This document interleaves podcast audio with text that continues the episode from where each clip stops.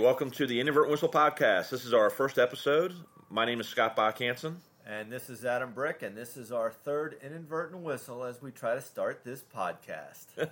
so, a lot of people have said, you know, it would be great to have a podcast about basketball officiating, and I'm not sure we're the right ones to do it, but uh, we, we decided we'd take a shot at it. So, uh, we're going to try to do this on a semi regular basis.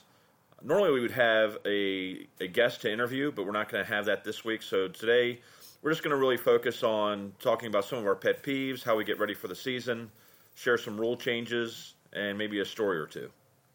So we look forward to sharing this time with you, and we'll tell you a little bit about ourselves. So many people in the DC area know who we are, but a lot of people outside may not know who we are. So, Adam, why don't you share a little bit about your background and your officiating career? Thanks, Bach. I've actually been officiating for, for close to 30 years now here in Northern Virginia at the high school basketball level. I did a stint of about a dozen years or so at the Division One level in men's college basketball in conferences like the Metro Atlantic Athletic Conference, the Ivy League, the Patriot League, and, and a few others. But the real passion that I have is for high school basketball. Been involved with Cardinal Basketball Officials Association here in Northern Virginia since I first started in the in the late '80s. I've been involved as our president, a member of our board of directors, involved in a lot of, of training and evaluation of our officials, and for the Virginia High School League for the past eight or nine years have run an evaluation camp to identify officials to potentially work the state tournament. So it really has become a labor of love for me. I've met a lot, a lot of lifelong friends, um, including my wife, who's also a basketball official with us, and she also did some women's college basketball at Division One level. So that's a little bit about me. Uh, Bach, why don't you share some of your background with our one or two or three listeners that we have at this point? One, two, or three listeners. I think we got more than that. I think we're probably going to have five. You've got two kids. I've got three. Uh, I've left our wives out of it because they make better decisions than we do. So, uh, as far as myself, I'm Scott Bach Hansen, and I'm currently the vice president for Cardinal Basketball Officials Association, and I'm getting ready to enter my 26th year of officiating. Started in 1992 after the prodding of a former college basketball coach and a current NBA referee. Maybe those would be good stories for another day. I spent 13 years in NCAA Division two and three. Uh, really enjoyed it, but due to a work uh, opportunity, I had to give up college basketball, and we relocated the family down south. And now I've returned. So, doing it for 26 years, I'm really focused on developing younger officials and trying to help them achieve their goals uh, and see that their dreams come true, and just really try to be the best teacher and trainer I can be. So that's really my focus. Um, so if you're ever out there and you need information, uh, I can certainly help you and your association with different things. So why don't we get into some other things and uh, maybe talk a little bit about how we get ready for the season here. So um, let, let's let's jump into that right now. So here we are. It's mid-November, and we're right in the middle of high school scrimmage season. And I get asked a lot, what are some of the things that you guys do to get ready for the basketball season? So I, will start with a couple things, Adam, you can jump in here. I, first of all, uh, and I'm not, I, I, should not be the first person to talk about this. Um, I should probably be the last person to talk about this, but you got to get physically ready. And for me, uh, I've done a lot of work at uh, a, a fitness club, getting on the elliptical, just trying to get myself ready for the season from a cardiovascular standpoint. Running up and down the courts, not the same as an elliptical machine, but that that would be one of the first things. Obviously, going through the new rule changes, which we're going to touch on here in a minute. And, and Scott, if I can jump in, I, I can attest to the fact that Scott's been working out a lot because he sure does send a lot of pictures of him on the elliptical.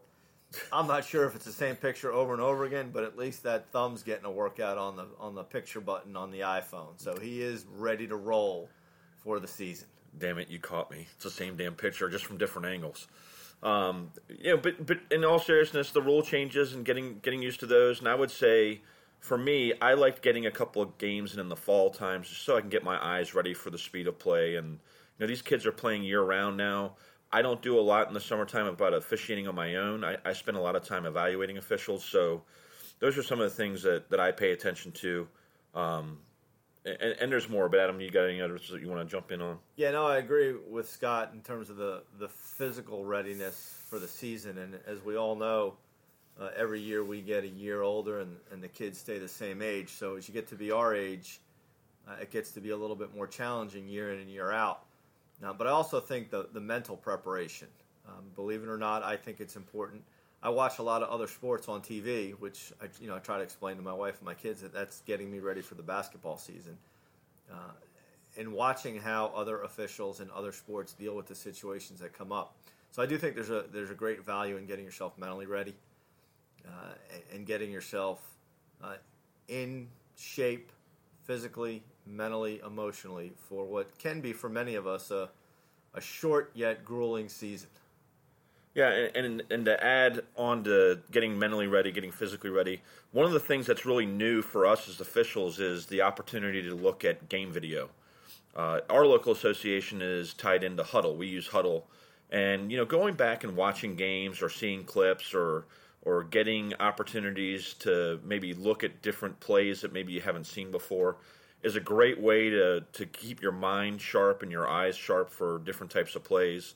There's so many different resources out there now, whether it be through your local association, through YouTube. You can just now pretty much Google anything you want to uh, and find find it now. So there's opportunities for us to continue to improve on that aspect as well. So um, those would be the areas that I think that you know we would want to share with with anyone that's looking to find a way to get ready for the season. Uh, you know, j- just in summary, get physically ready, get your mind ready, uh, maybe see plays either live or go into a gym and just watch them play so you can get ready for that speed of play. Oh, Scott, I have a, a, a message here, a text message from Cecil Hurst, who is the commissioner, the assigner for Cardinal basketball, and he wanted to chime in for in terms of getting ready for the season. Is make sure you keep your closeout up to date with your commissioner, so that your your dates are accurate, you're ready to roll, your contact information um, and so Cecil just wanted me to pass that along to everybody, not only in Cardinal, but for all the other commissioners out there, uh, because he's such an altruistic individual, wants to make sure that, that that's happening in every association across the country. All right, so that's our two cents on getting ready for the season. Not only yourself, but getting your calendars and everything else ready. So, um, you know, if you have any other questions, feel free to shoot us an email, and we'll be glad to answer them. So now let's talk a little bit about the rule changes for the coming season. And uh, those of you that know me well know that is not in my bailiwick, so I'm going to turn that one over to Bach. All right, so so there are a number of rule changes this year, and I'm not going to go through each of these word for word. But the first one uh, that's listed under 113.2 talks about the coaching box now being extended from a 14 foot coaching box going to 28 feet. So you get 28 feet from the end line it's 10 feet shorter than the NCAA now, but at least it gives the coaches a little bit more room. I'm proud to say that there were two members of our uh, official association here at Cardinal in the Northern Virginia area that were responsible for the correct writing of that rule. So um, that, that part's uh, positive for us. The next one talks about how the officials will use two hands when reporting. Uh, Adam's been doing this for five or ten years now, he, so we finally caught up to him. And now I'll probably be going back to one handed signaling yeah, just to piss everyone off. So, um, but there are uh, some important pieces to that. It's easier for the scorekeepers to read two hands, um, something that Adam knew many years before the National Federation put it into play. Uh, there's some uniform stuff, and I'm not going to worry about that for here. Uh, send that to the school so they can get the right uniforms and where logos go. Uh, one of the big ones, and we're going to talk a little bit more about this one, uh, is the warning to the head coach. A coach can now receive an official warning for either their behavior or their bench's behavior, and it's a, a, a play that uh, the official will blow the whistle and call attention to himself and ask the table to please write in the book that the head coach or the, the bench has been warned for behavior. Um, so we'll we're gonna we have a lot to talk about on that one, so we're gonna we're gonna get over that here in a minute. But the last one uh, on the rule changes is the disposal of the the ball to the thrower or, or free thrower when it's bounced, um, and it's it's after it is bounced to either uh, he or she. It, it, all that has to do with is they're trying to help clarify live ball, dead ball, so that if you're bouncing the ball to the the thrower in and there's contact, whether it's a a, a common foul, personal foul, or whether it's a technical foul. So that's it for the uh, rule changes. The edit, the points of emphasis Head covering worn for medical or religious reasons. Not touching that one with a 10 foot pole right now. Team control on a throw in. We can talk a little bit more about that later. intentional fouls is a point of emphasis, and how we guard uh, the players coming in. So, Adam, let me ask you: of all those uh, rule changes or points of emphasis, is there anything that sticks out to you that you want to chime in uh, with one way or the other?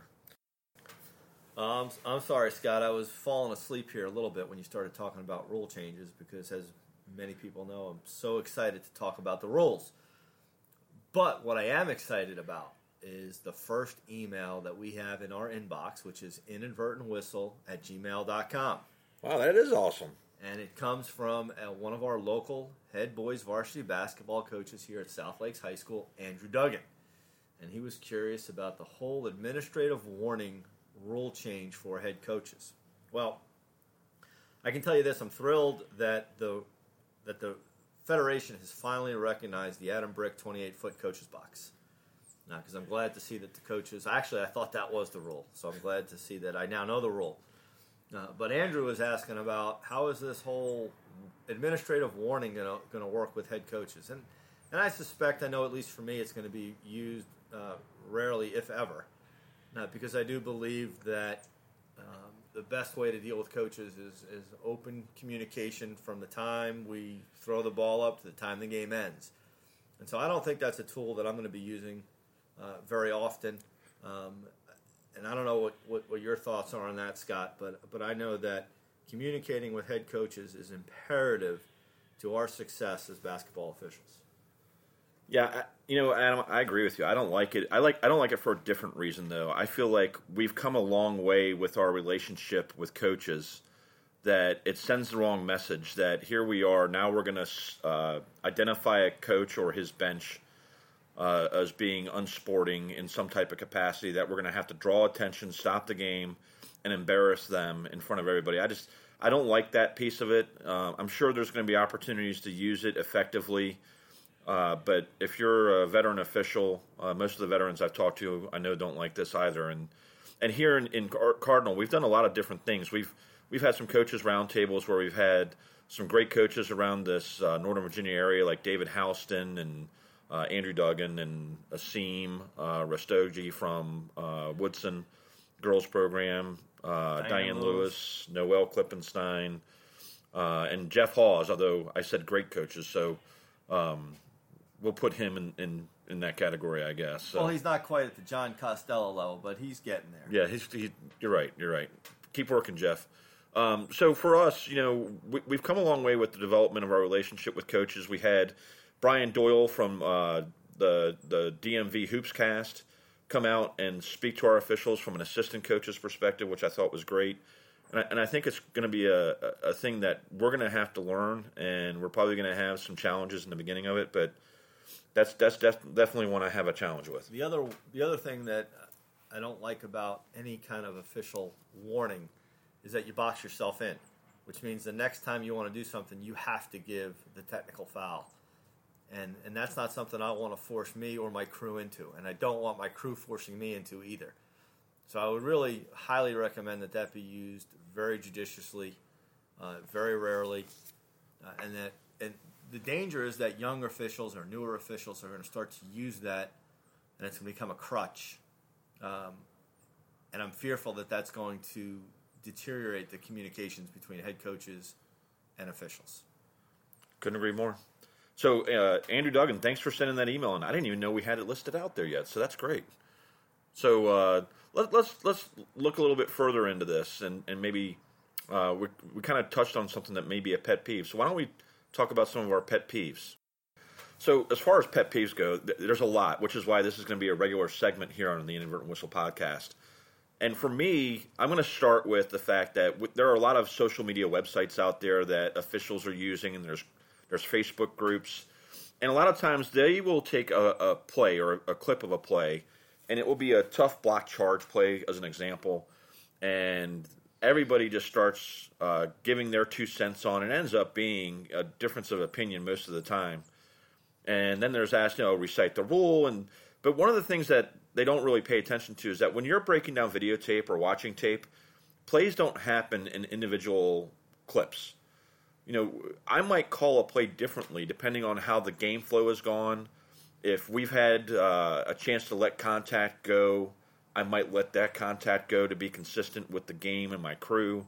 If my partner at one end called a block and I have very similar contact on this end, I'm going to call it a block um, to be consistent with my crew and for the game. I want to make sure that we're not sending mixed signals to the team. So a lot of times in these Facebook groups, I see really uh, venomous conversation back and forth about how can you obviously think this and to take one play in its own silo doesn't do us any justice. And the way that the the new 21st century way of officiating is is that we're trying to to beat the videotape, but we're trying to beat it in just one play increments. We need to remember what was called before, how it impacts the crew, how it impacts the game. So that's that's my pet peeve. I, I wish that we would have a little bit more understanding. I'm just as guilty of looking at plays and saying, well, this play as it stands on its own would be X. Um, but I think that there's opportunities to understand. So, uh, you know, Adam, when I get a play in from a coach and he says, "Hey, can you take a look at this?" I say yes, but I want to see the whole tape. So, because I want to see what what happened that led up to that play beforehand. So, that's my pet peeve for this uh, first episode. Adam, why don't, why don't you share what one of your pet peeves is? My list of pet peeves is pretty long, Bach. Um, but I'm going to pick one, and I'm going to pick one that is uh, pertinent to the beginning of the season as we all begin to get our initial assignments uh, from our commissioners or assigners. There's a natural tendency for people to start sharing their schedules. I got this game, you got that game, I'm with this guy, you're with that guy. And you know what? The game that you're going to referee on any given day is the biggest game for the kids that day because that's the only game they're playing. And the way I look at it, my ego's as big as anybody else's. Um, that if I'm refereeing a game, it must be a big game, uh, even though it may be the first place team versus the last place team. And so I'm going to give everything I got to that game. And we all get the opportunity to work with people sometimes we may not otherwise want to work with.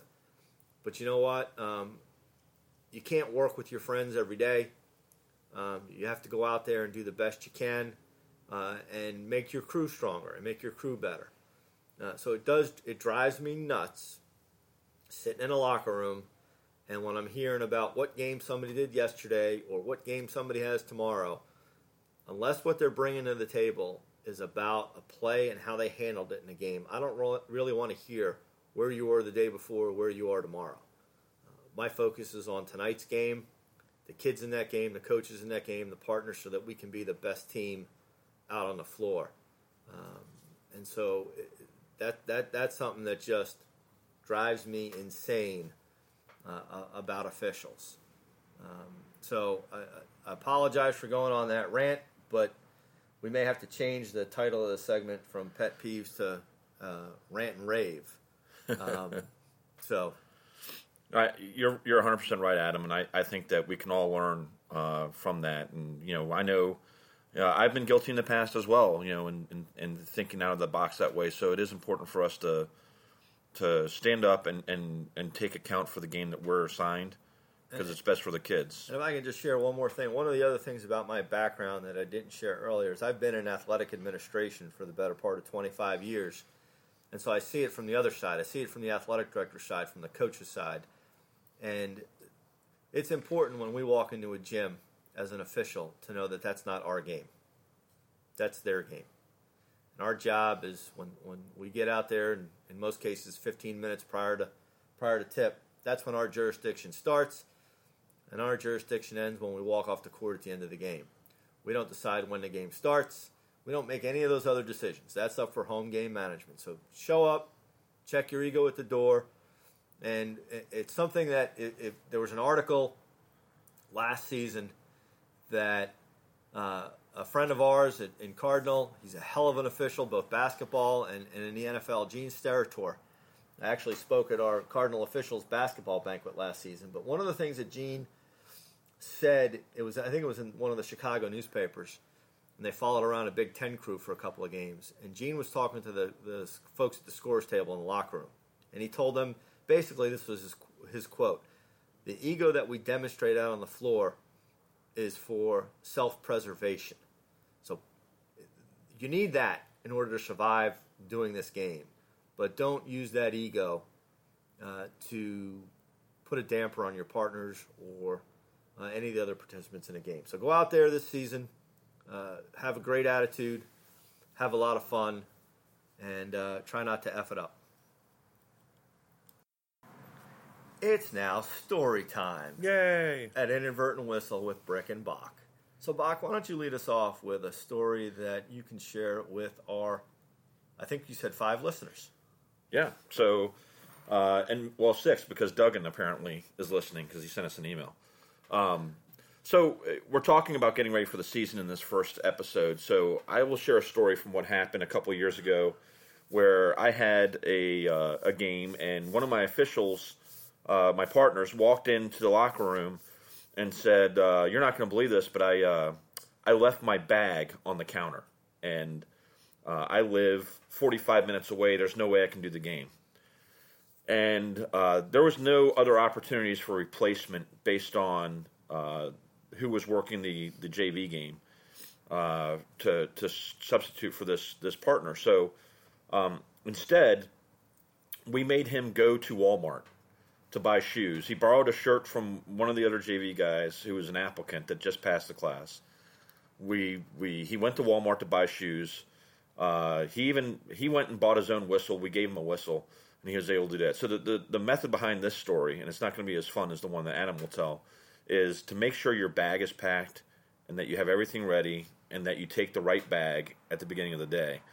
Um, and I would keep a bag packed for the season, ready just in case. So don't just live through one shirt and one pair of pants during the season. Have have a couple of sets. So that that's that's more of a tidbit than a story. So. Uh, you know, I, Adam, I can't wait to hear what you're going to share. Long time ago, back when I was working uh, non-varsity basketball, although some think I should go back to that now. Um, particularly some coaches. I think Duggan just sent in another email about that on the inadvertent whistle at gmail.com. Have I plugged that enough yet today? so, um, back when I was working some non varsity basketball, it was the first game of the season. Quite honestly, I don't even remember the school, but I do remember my partner. And a good big shout out to Dan Pelham, uh, hopefully, he's out there listening. But he and I were assigned to do a freshman uh, JV doubleheader, and this was back before cell phones. And we had confirmed with each other through telephone before we left our respective homes or offices. And I got to the gym, was in the locker room. Game time was at four o'clock. It's it's now getting on three forty five ish, three fifty, and he's not there yet. And you know, the last thing I'm going to do is call the, the commissioner to, to rat out my partner for not being there because I know he's coming. He said he was coming. So I walk out and I'm figuring I'm going to go start this game by myself. And I walk out in the hallway, and, and then lo and behold, who do I bump into in the hallway coming out of a different locker room? But Dan. They had put us in separate locker rooms, and neither one of us knew. so we both were preparing to go out there to referee the games ourselves. And it's like, hey, good to see you. Let's go try out there and go out, not, not to mess it up too bad. So I guess my the the tidbit, if there is a tidbit in this, is to make sure you, when you get to gym sites, uh, to communicate with the administrators there to let them know that you're there, so that they can stop worrying. Because I can tell you, as I mentioned earlier, as an administrator, uh, we do get worried when we don't see officials at the site because we kind of need you to. We, they need us to play the games. They say they don't, but they kind of really do. Well, that looks like it's going to be uh, the end of this first episode of the Inadvertent Whistle podcast. And maybe our last. Who knows? Uh, but I, I, would like to to say that if you're out there listening, you know, please share this information with other people, uh, and we're we're going to try and do this semi regularly. We will normally also add in a guest interview because it's our first time. We don't even know if this is recording right, so uh, more than likely uh, we'll be able to accomplish it. Unlike Brian Doyle and Kevin Warren did for DMV Hoopscast, but uh, but we also don't have Jerry Lynn to help us, so we're going to work hard and try to do better next time. So if you're uh, if you have any uh, you know in, interest in sharing anything with us, let me repeat. Our email account is inadvertentwhistle at gmail.com. And we're also on Twitter at inadvertentwhistle. What's Twitter? we'll talk about that next time. Excellent. I really do uh, want to thank Scott for all the work, hard work he put into getting this thing off the ground. And may this be the only inadvertent whistle in your day. Come listen to us next time at the Inadvertent Whistle Podcast.